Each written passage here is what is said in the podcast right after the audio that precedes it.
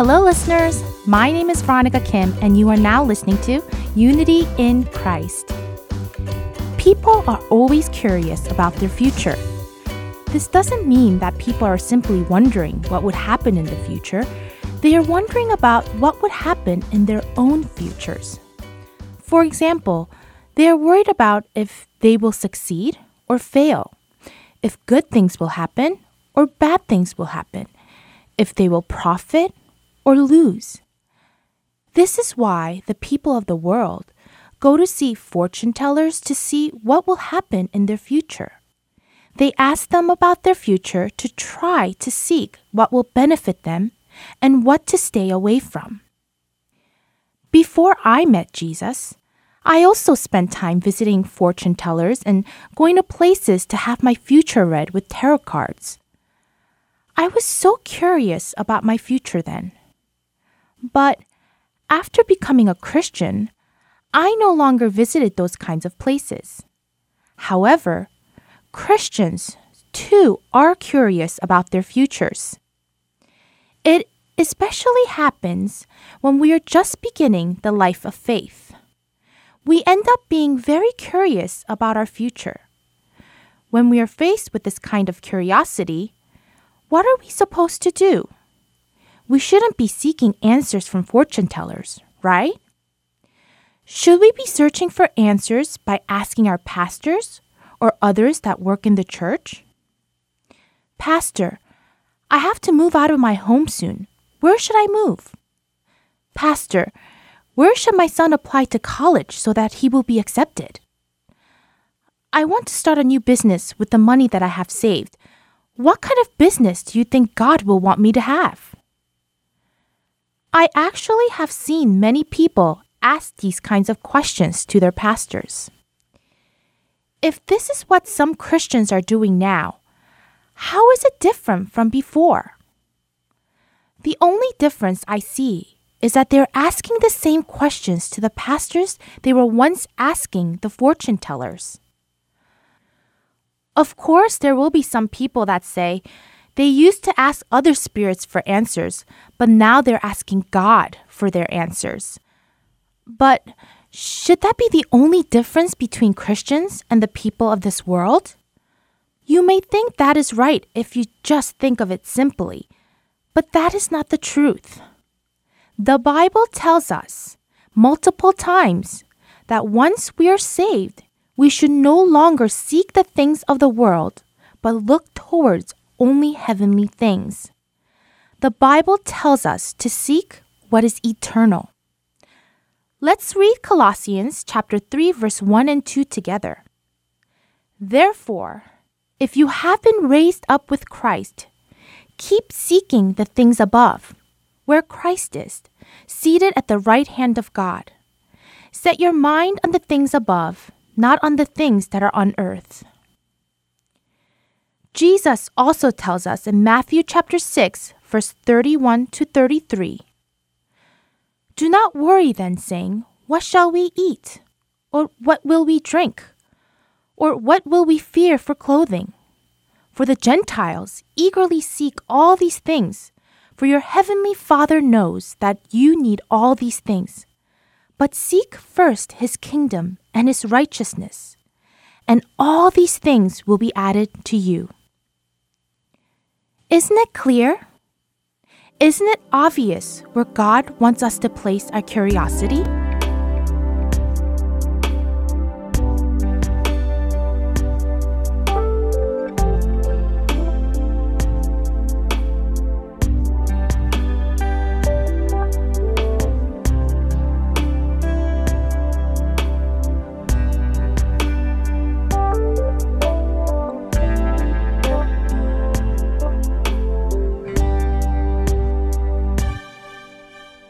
I'm so well made.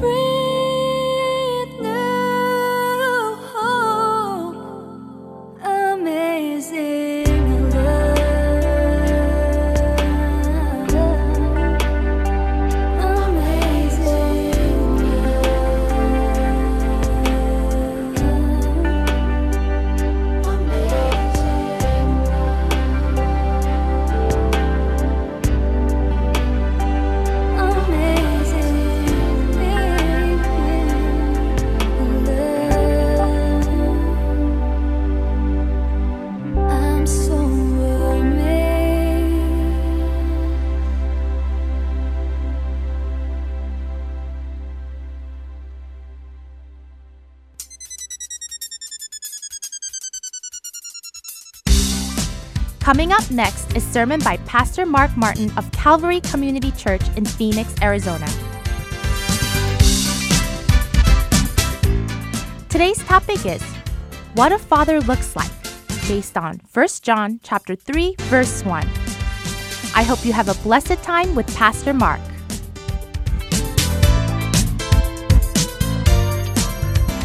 A first-time father was in the waiting room, and he was, you know, waiting for the baby to be born, and his wife was in terrible, painful labor.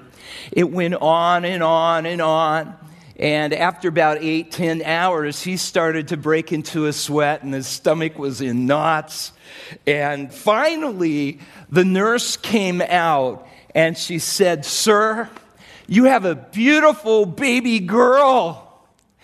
And he said, "Oh, that's wonderful. She'll never have to go through it. I've just went through." You know, well, it, I have to tell you, you know, you can't expect a guy to understand what it means to be a father right off the bat, can you? It takes uh, new fathers a little while to learn the ropes. But when it comes to fatherhood, God has never had to learn. He's never had that kind of learning curve. God's a loving father. Is it hard for you to believe that God loves you as much as the Bible says? I want us to open our Bibles to the book of First John. It's a little short letter that the Apostle John wrote. And let's look at the third chapter together. And I just want us to look at the first part of the first verse. First John three, verse one. The Apostle John is talking about the father love of God. And he says, "See what kind of love the Father has given to us, that we should be called what? Children of God." That means that God is our Father. The love that God has for us is not really comparable to any kind of earthly relationship. The closest kind of relationship that we can understand that the love of God is like that of a parent to a child. The Bible says that you can know God just not just as the Almighty One, not just as the ruler of the universe, but that you can know Him and have a relationship with Him as a father. Though I do have to ask you, what do you think when you think of the word father? Do you automatically think of provision and protection and security? Is that what automatically pops into your mind, or do you get a whole different picture than that? Every person has a different understanding or image of God, idea of what God is like, because they, they unconsciously tend to attach the feelings that they have for their father to God. And I have to say that is God's plan. In a perfect world, God's plan is that how we've related to our mom, our dad, those parents, supposed to show us the kind of love that our heavenly parent, our heavenly father has for us. And you get the love of a mom and a dad and you combine them, and that's supposed to show what the love of God is like. And if we haven't had that kind of a great experience with parents, and specifically we're talking about dads, then we're going to have a hard time transferring this biblical idea of what God is like into our lives. Good experiences bring us closer to knowing and understanding God. Bad experiences create a distorted picture of the Father's love. So to know God as your Father, there are several things that we've got to understand. I think the very first thing, I would say the big deal, is that our Father in heaven exercises His authority in complete love. I think all of us parents can think of times when we've over-disciplined. Now, I'm not saying beat your kids or anything like that, but we've all had those moments where we've over-disciplined our kids, but Father in heaven never over-disciplines. I can remember a few times when I grounded the kids, "You're grounded for life. Don't ever come out of your room. You can never do that again." I think we've all done that. When His children needs to be disciplined, His discipline is perfect. God isn't harsh, yet He's not overindulgent either. He doesn't want cowering children, and neither does He want children who feel entitled to everything. When God disciplines, He does so with grace. we intentionally wanted to teach our kids God's grace.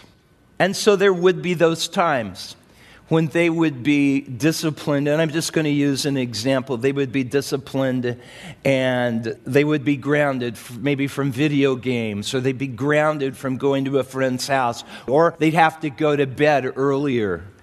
And I know there were many times that that discipline, I think, hurt us because we wanted them to be with us. We wanted them to stay up, or we knew how much some event that they couldn't go to meant to them. And and just as they were feeling that pain, so to speak, we were too. And there were quite a few times when Leslie and I would go to them and, and we would say, now, we know, and you do too, that what you did was wrong, and you know what the discipline for that is, but we want to give you grace. And we're going to let you, you know, watch T V now. Or we're going to let you go to your friend's party. Because we're showing you grace. We use the word grace. Because what we wanted to do was, we wanted to teach the kids what God's grace was. I mean, how many of us, thank God, have not had to endure the entire punishment that we deserve? So ought we not show that to our kids? That's the heart of God. And God doesn't embarrass or shame us by continuing to bring up the past. Don't keep bringing up your kids' misdeeds. Don't keep doing that. Does God do that to you? No, he doesn't do that to us. He doesn't shame us. You know who shames, you know who shakes the finger, and that's Satan, the accuser of the brethren, and we don't want to do that. Let's be grace-filled. When our kids share things with us, and they do so in confidence, and they do so with repentance, then Leslie and I, that has been it. We don't talk about it anymore, and we never mention it again to them. And that's the heart of God. Now, God's heart toward us is one of unconditional love. We don't have to earn his love. We don't have to impress God. We don't have to keep trying to gain his approval. It's so sad when you see or you've heard of people who never, ever heard a word of praise from their parents, or they've never, ever heard their father say, I love you. Well, I work hard. They ought to know I love them. Words are so important. God gave us words to communicate, didn't he? The love of our Father in heaven is permanent, too. It's unconditional, but this is another thought, and it's right here in our verse. It's permanent. Look at one again. It says, see how great a love the Father has bestowed upon us. Has bestowed is in what is known as the perfect tense, which means the gift becomes a permanent possession of the recipient. When it says that God has bestowed upon you his love, it's a permanent possession and nobody can take it away. God's placed his love upon us in such a way that we've become the permanent objects of his love. And God can be trusted. God can be trusted. His love is unconditional. His love is permanent. And God can be trusted. I'm going to quote something. As a young child, you may have experienced the complete absence of a father because of death or divorce. Maybe you were orphaned by the demands of your parents' career. Or is it just the childhood memory of broken promises or neglect? As a result of this, you may have a hard time trusting God, trusting his promises. You, you might even have a hard time sensing God's presence. You may tend to be cynical and distrusting. Remember what it, we said at the very beginning. How we've experienced our fathers can be transferred to how we are experiencing a relationship with God. And for some of us, we cannot say our earthly father equals Father in heaven. You know, oh man, I had this wonderful father, and a lot of us have. Others of us have to say, my earthly father does not equal my heavenly father. Okay? You just have to know that. In my case, I, I could not understand what the goodness of the Father. I'd pray my Father in heaven, and I, it did not compute because I did not have the kind of father that would equal the kind of father I have in heaven. My dad was very abusive. My dad tried to kill me three times, you guys. Okay? So I, I cannot say my earthly father is, is what my heavenly father is like. Lamb, no. They're not the same. It wasn't until I had kids that, man, I just love my kids so much. And all this fatherly love started coming out. And then I thought, why didn't my father love me like this? But then I thought, my Father in heaven, this is how he loves me? And it's complete revelation. But we've got to understand God's heart. God is a father who said, I'll never leave you or forsake you. My dad would disappear every weekend. If he came back Saturday, he'd come and he'd beat my mom. And we would cower. I remember one time hiding in my closet because he was always after me. I don't know. My brother was the darling. What's the matter with my little brother? Was the perfect one. But I realized that Father in heaven never leaves. He's never going to come home looking for you, wanting to hurt you. He says, I'll never leave you or desert you, nor will I ever forsake you. I'm with you always, even to the end of the age. And listen to this. The Living Bible, Second Timothy two thirteen says, even when we are too weak to have any faith left, he remains faithful to us and will help us, for he cannot disown us who are part of himself, and he will always carry out his promises to us. The father love of God is so compassionate. I can remember several times when terrible things have happened to our kids. And at this point in their lives, they don't remember those things. I mean, really, they are forgotten. They've moved on. Maybe if you brought them up, the, oh, yeah, but they don't really think about those things anymore. But I know that we have sat down and we have cried just at the memory. They've forgotten it. I have sat down and I have just cried over something they've forgotten. You know, I guess what I want to say is you may have forgotten many of your pains, but God has not. He still grieves over them. He has perfect recall of everything that's ever happened in your life, and his tears mingle with yours. God has never forgotten anything, not for a moment. And sometimes we don't realize what an affectionate Father God is.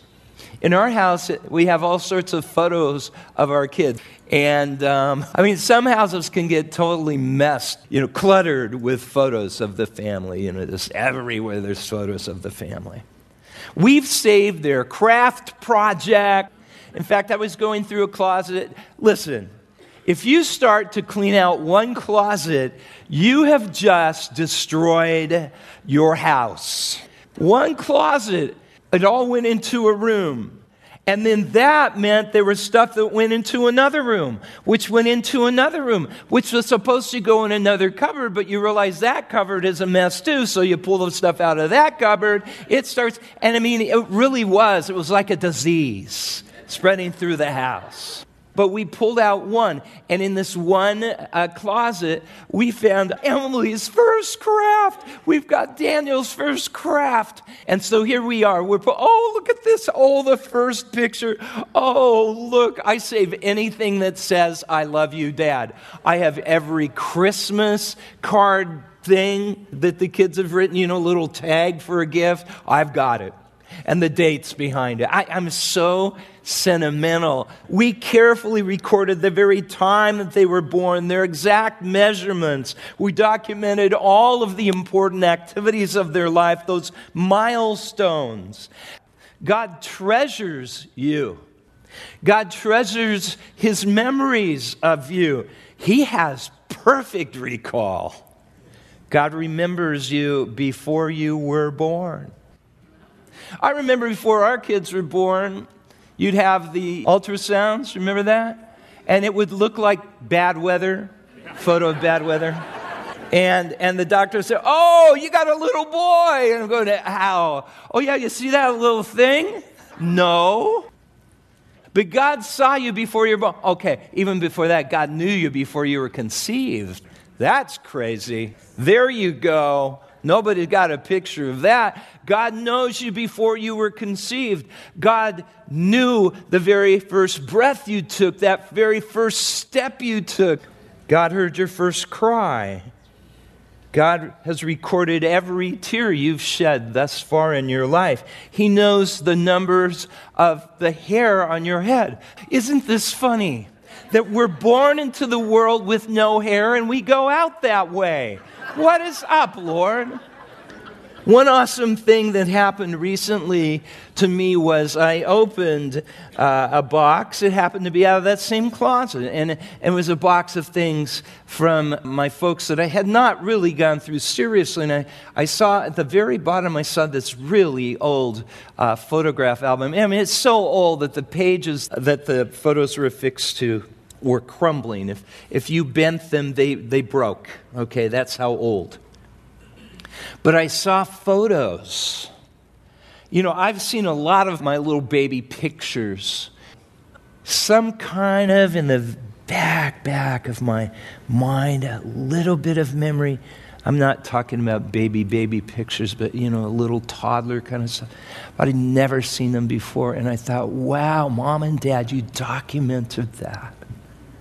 You documented things I don't even remember, and that's what God has done for us.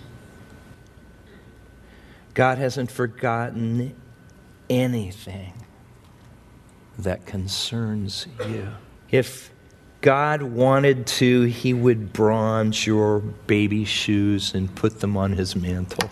And as far as God is concerned, there's never been a child like you, ever. God has such affection for you, and he does fatherly things with you. And I just want to talk about a few of those things. I loved carrying my kids on my shoulders. You know, when they were little, and, you know, as long as I could, I'd pick them up and I'd put them up on my shoulders. You know, as they got a little older, I had to duck through the doors, but they would hold on. They'd pull my hair. That's why I'm being a good dad. It's because what a good dad I am. It's his father scars. They would hold on. I remember we were in Maui years ago, and Danny was very young. How old young was he, honey? He was very young. Just, no, young, in diaper. Six weeks we went to... And so I had him up here, and I'm just like, "Oh, sweet, my little baby son!" Oh, you know, it's so cute walking around. And then it smells. What is this?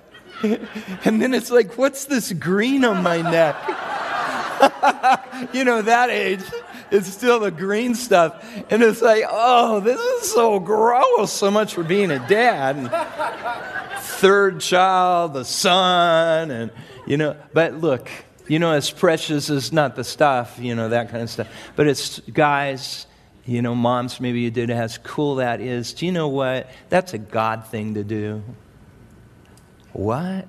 That's a God thing to do. You re- write the reference down. I can't go there, but uh, because, due to our time constraint, but let me give you the reference. It's in Deuteronomy thirty-three, verse twelve. And it says that God carries us on his shoulders. Somebody say amen. Amen. God carries us on his shoulders. Deuteronomy thirty-three, verse twelve. We use a lot of nicknames in our family. Everybody's got a nickname in our family. Okay?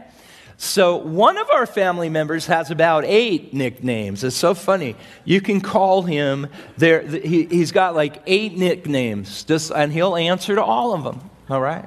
I don't know how all of those happen, but he's got them.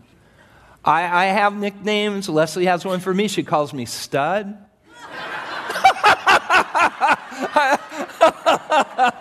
I'm sorry. I couldn't resist that. Only sometimes. No. No, she calls me sweetie or honey. And why did you laugh? God has nicknames for Israel. It's just a God thing to do. Do you know that?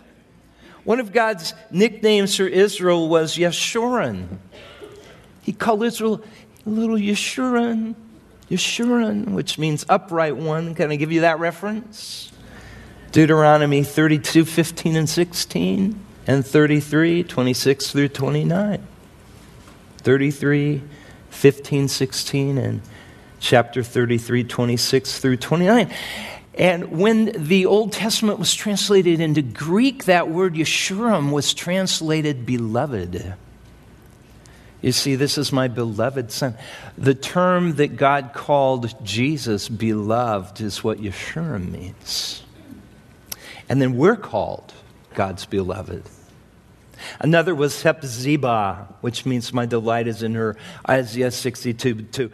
But God has, I'm going to say this, I'm maybe going out on a limb, so, you know, don't, don't necessarily, you know, plant your flag here, but I think God's got a nickname for you. I really do.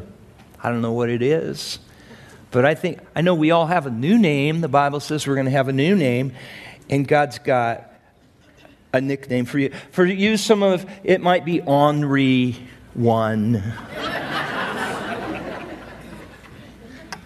I just want you to know God just delights in you. God just delights in you. The Bible says in Psalm thirty-seven, verse twenty-three, the steps of a righteous person are ordered by the Lord, and he delights in his way.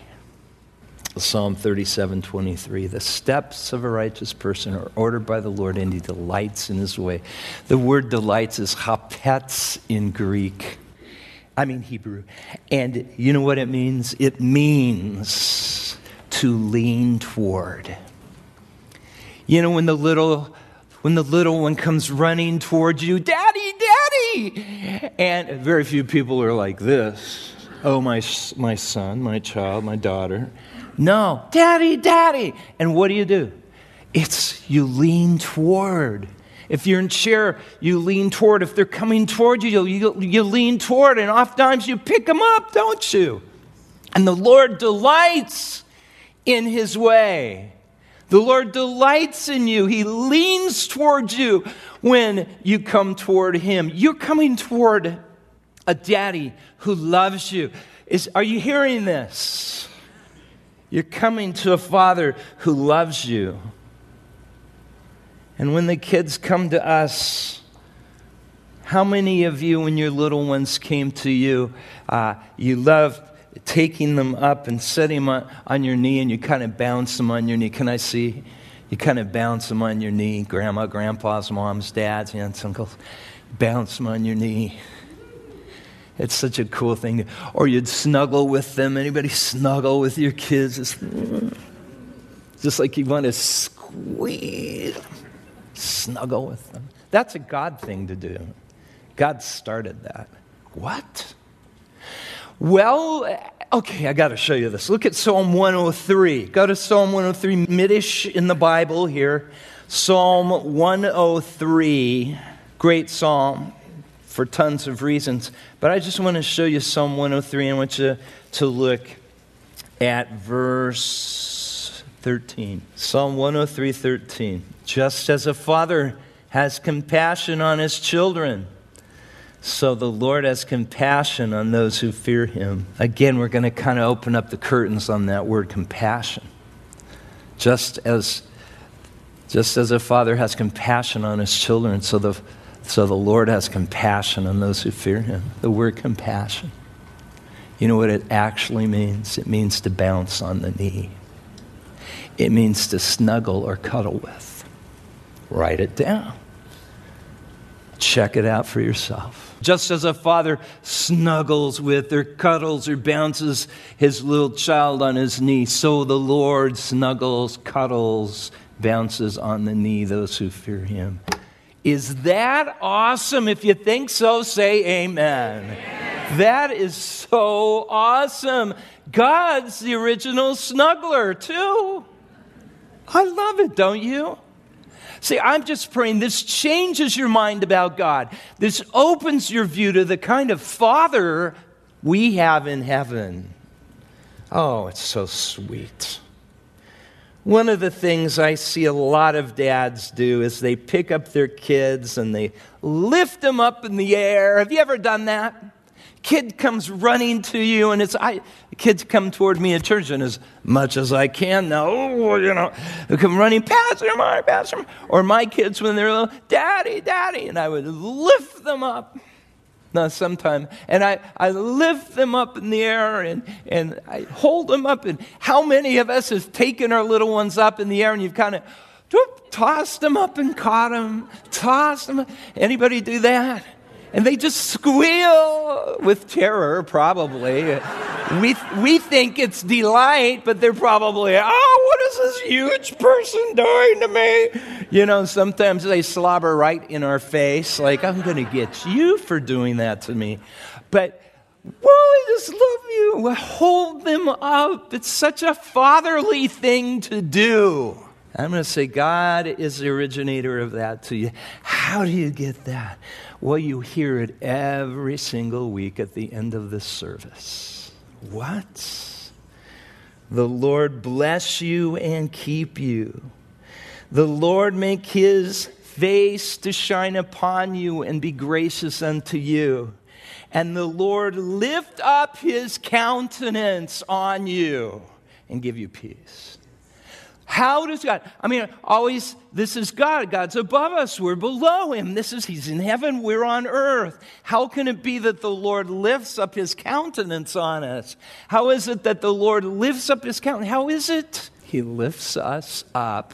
He lifts us up, and he smiles at us. That's Daddy picking up his little one and smiling at his little one. Is that cool? I think it is. I think that is just wonderful. Hey, for all he is, let's just give our Father in heaven a big hand clap, okay? Thank you, Father. Thank you for loving us so much. Let's pray. We are so thankful to have a daddy like you.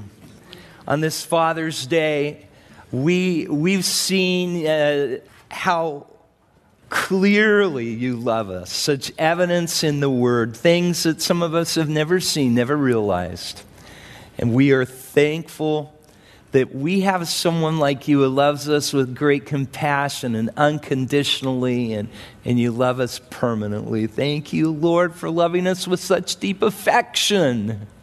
Thank you for your unrelenting love. In Jesus' name we pray. And everybody said, amen.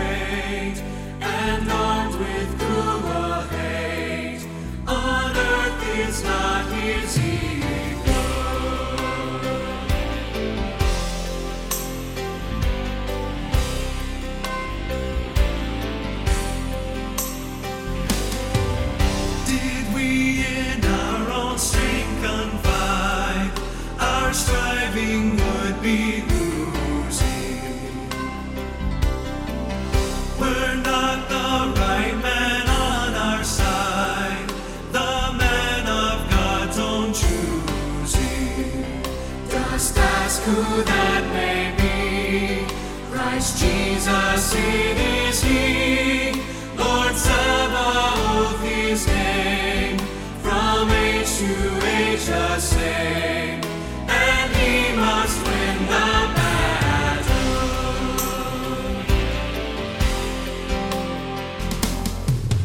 And though this world with devils filled should threaten to undo us, we will not fear, for God hath willed his truth to triumph through us. The prince of darkness grim, we tremble not for him. His rage we can endure, for lo, his doom is sure. One little word shall fail.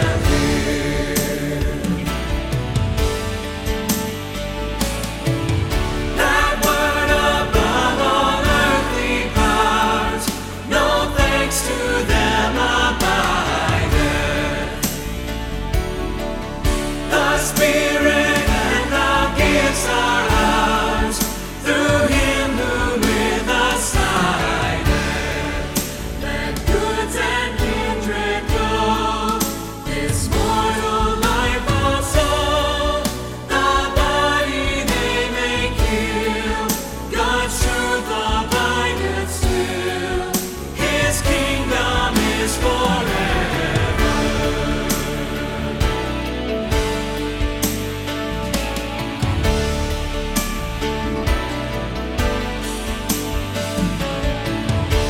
A mighty fortress is our God.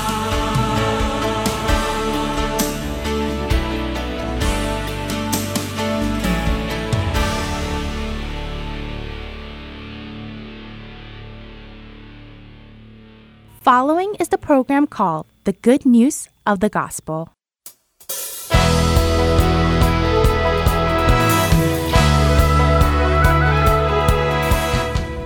Hello, Heart and Soul listeners. My name is Ayongyan Winston. Hello, everyone. My name is Brian Winston. Last time, we talked about God's righteousness. We also discussed that righteousness and justice can have similar meanings and is defined by two Hebrew words, mishpat and tzedakah. Righteousness is what is right, fair, and holy. However, the meaning fair does not necessarily mean treating everyone the same. Yes, fairness cannot lean towards one direction or the other, but the Bible tells us that justice is to punish evil and to reward good. In other words, to pay back according to what he or she has done. God's righteousness is to judge sin, and sinner cannot help but to be judged with his righteousness. That is why God is a righteous God. Nowadays, when I look out at the world, I feel that people are so ironic, almost paradoxical. Lately, there have been awful stories in the Korean newspaper regarding parents abusing their children. Oh yes, there have been so many terrible stories. Stories like parents abusing their children even to death, daycare center abuse, and more. Such sad news is being reported, but how does the public react to these situations? Usually, the public demands strict judgment on these people. When the punishment is not strict enough, people usually refer to it as a slap on the wrist and demand a more severe punishment. Oftentimes in Korea, crimes committed under influence of alcohol are dealt with a slap on the wrist. Individuals driving under the influence may be given heavy fines or their license suspended. However, when criminals sexually harass little children or rape women while they are drunk, they have their punishment lightened because they were considered physically and mentally impaired at the time.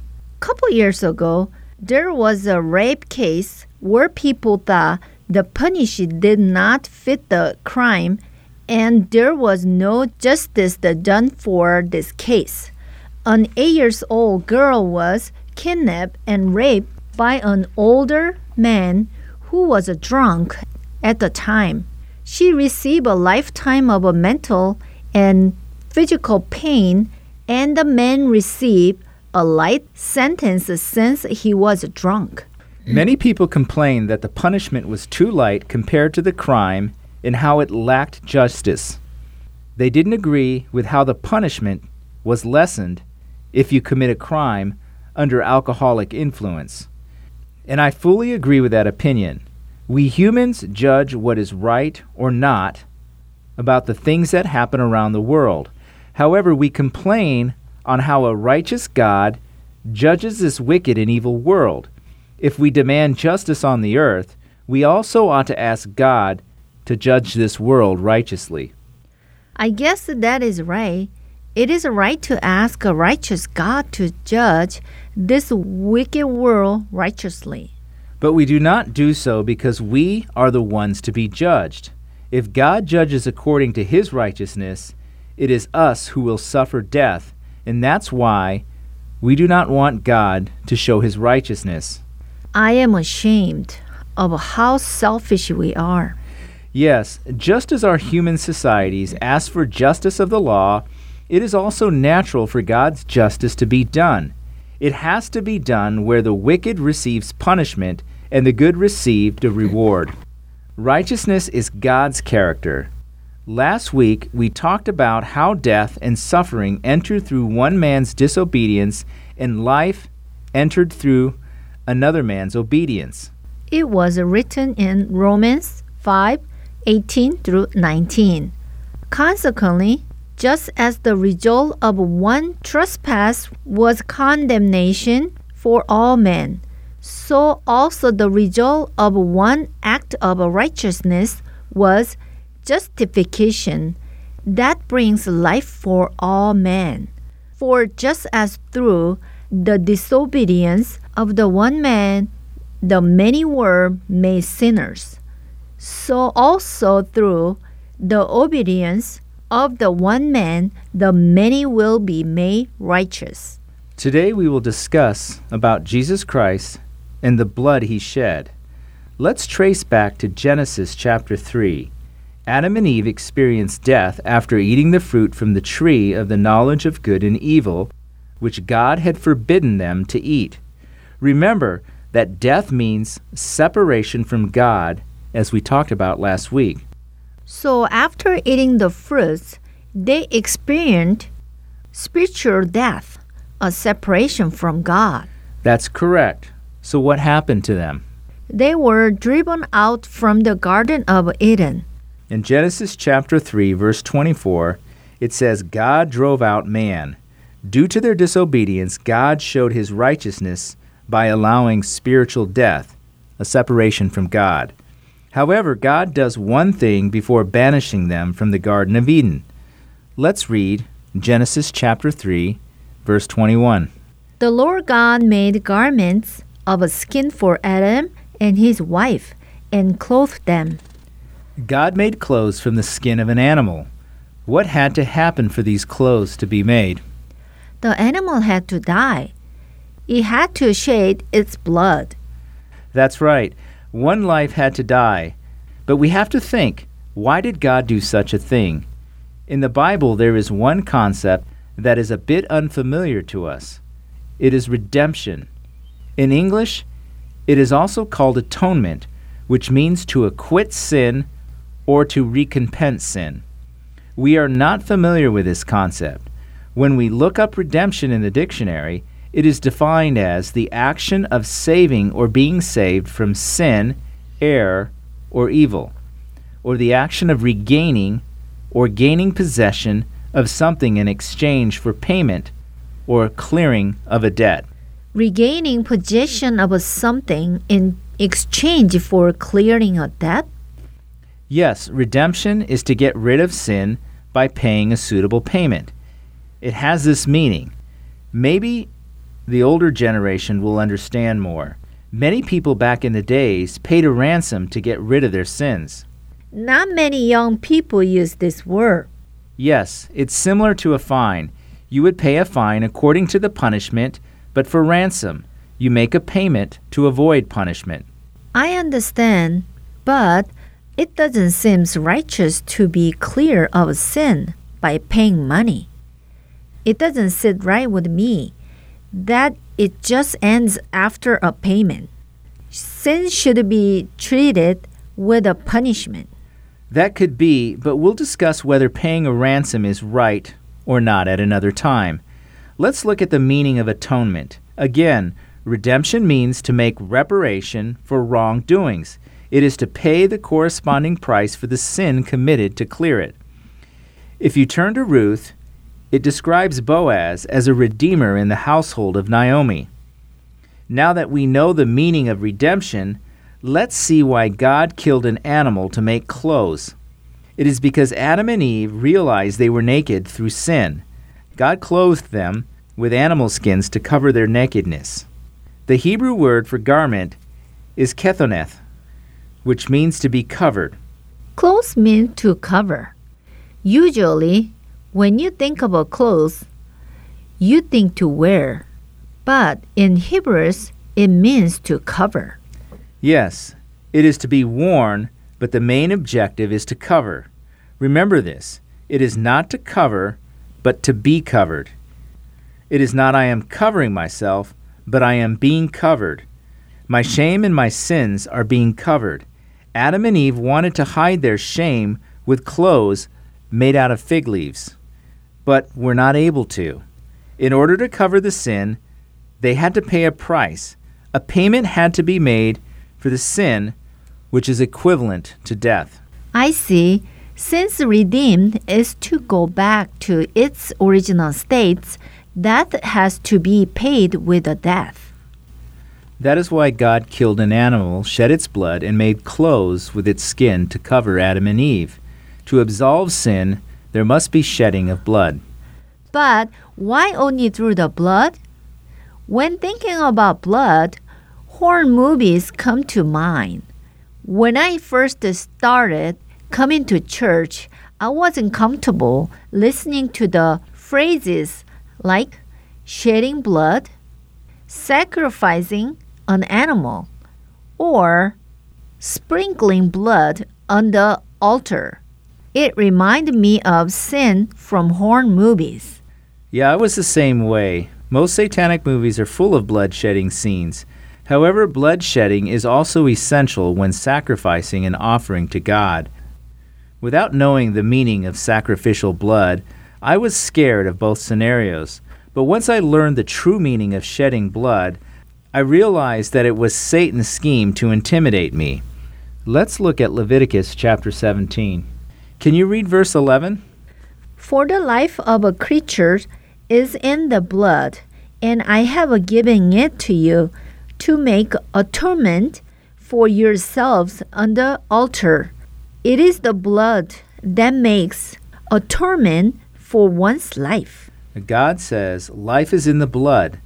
By sprinkling of the blood, there is sprinkling of life. So what happens to sin? It is redeemed. That is correct. The sin is redeemed. The condition returns back to where there was no sin. That is why God told the Israelites not to consume blood when eating meat. If we continue to read from Leviticus chapter seventeen, verse eleven, we can understand how God values blood. And especially in verse fourteen, it is written, "For as for the life of all flesh, its blood is identified with its life." According to God's law, you are to pay with your own blood for shedding the blood of others. Please read from Genesis chapter nine, verses four through six. But you must not eat meat that has its life blood still in it, and for your lifeblood, I will surely demand an accounting. I will demand an accounting from every animal, and from each man too. I will demand an accounting for the life of his fellow man. Whoever shed the blood of a man, by man shall his blood be shed. For in the image of God has God made man. Since blood has a life in it, he instructs to not eat blood. He also says a man has to shed his own blood. If he shed another man's blood, This applies to animal as well. That's right. If an animal attacks a human, that animal will be punished. This is how blood represents life. The blood of men, who are created after the image of God, is very valuable and important. For this reason, Satan abuses the shedding of blood. Satan dishonors blood in which God's image is portrayed. Therefore, he dishonors God. So that's what it means. Shedding precious human blood in vain goes against God, since he told us not to do so. Yes, we have to value this blood. Let's go back. Redeem is to go back to its original state. That is why God slaughtered an animal, shed its blood, and made clothes out of its skin. However, there is a problem. What kind of a problem? The animal blood is not enough to atone for human sin. Is it because the value of an animal versus a human is different? Animals were created by God, but man was created in the image of God. Therefore, animal blood cannot completely cover human sin. It is at a negative because the positive was not enough to even it out. Let's read Hebrews chapter nine, verse thirteen. The blood of a goat and bulls and the ashes of heifer sprinkled on those who are ceremonially unclean sanctify them, so that they are outwardly clean. As we read in this verse, the blood of an animal sprinkled on an unclean individual makes his outward body become clean, but it does not rid him of his inward sin. Can you read the next chapter, chapter ten, verse four? For it is impossible for the blood of all bulls and goats to take away sins. It is written that it is impossible for animal blood to take away sins. It is just a temporary covering. Let's alternate reading Hebrews chapter nine, eleven through fifteen. When Christ came as a high priest of the good things that are already here, he went through the greater and more perfect tabernacle that is not man-made, that is to say, not a part of this creation. He did not enter by means of the blood of goats and calves, but he entered the most holy place once for all by his own blood, having obtained eternal redemption. The blood of goats and bulls and the ashes of a heifer sprinkled on those who are ceremonially unclean sanctify them, so that they are outwardly clean. How much more then will the blood of Christ, who through the eternal Spirit offered himself unblemished to God, cleanse our consciences from acts that lead to death, so that we may serve the living God. For this reason, Christ is the mediator of a new covenant, that those who are called may receive the promised eternal inheritance, now that he has died as a ransom to set them free from the sins committed under the first covenant. This passage sums up what we talked about in today's study. In verse fifteen, they used ransom. Yes, ransom and redemption have the same meaning. So, as we shared today, in order to bring us back to the original state of being without sin, we have to fill up with a positive, which is to recover from the negative condition due to the sin. That which is the wage of sin must be done. Death is the shedding of blood which accomplishes life. That's correct. That is why God shed the blood of an animal and made cloth out of its skin to cover the sin of Adam and Eve. But because animal blood is impossible to atone for humans who are made in image of a God. One man who has no sin had to shed his blood, and this was only possible through Jesus, who came in flesh, who lived without sin and died without sin.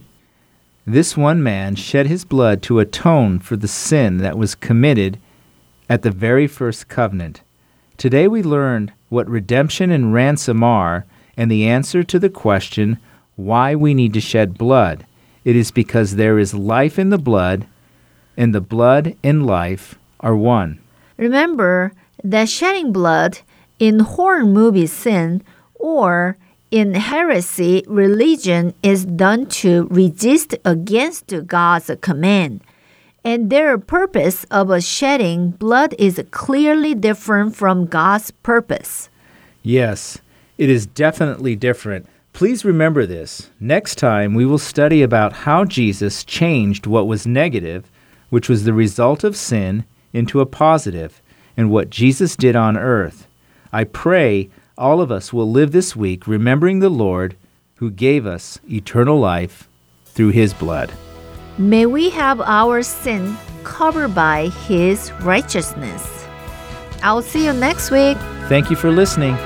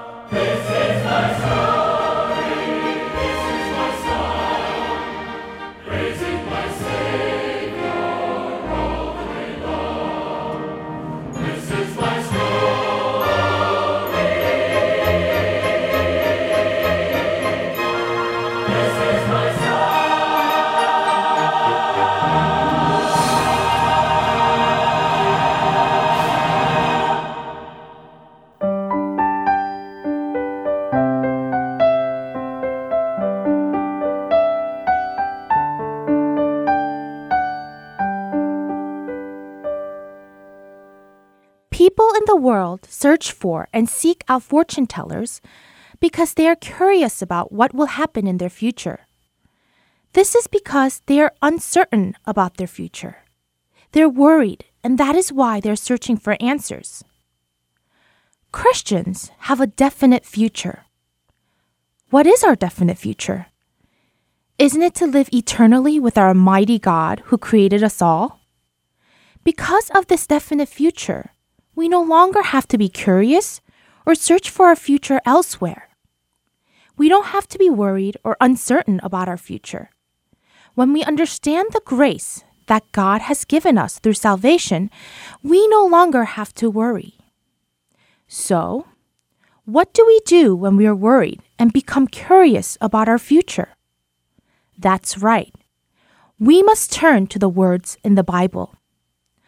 I'm sure there are some of you thinking, I don't know the Bible well enough. It's too hard. I don't understand the Bible. You don't have to worry about that at all.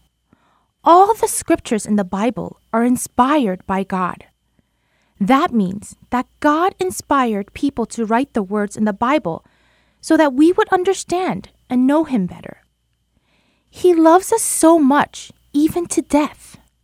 He loves us so much that He sent His only Son to die for us. If we desire to become closer to Him, would He make it hard for us to understand? Would He hide things from us? Of course not. God wants all of us to desire Him and to want to learn about Him. And He makes all this possible through the Holy Spirit that is inside of us. Let's read First Corinthians chapter two, verses ten to fourteen.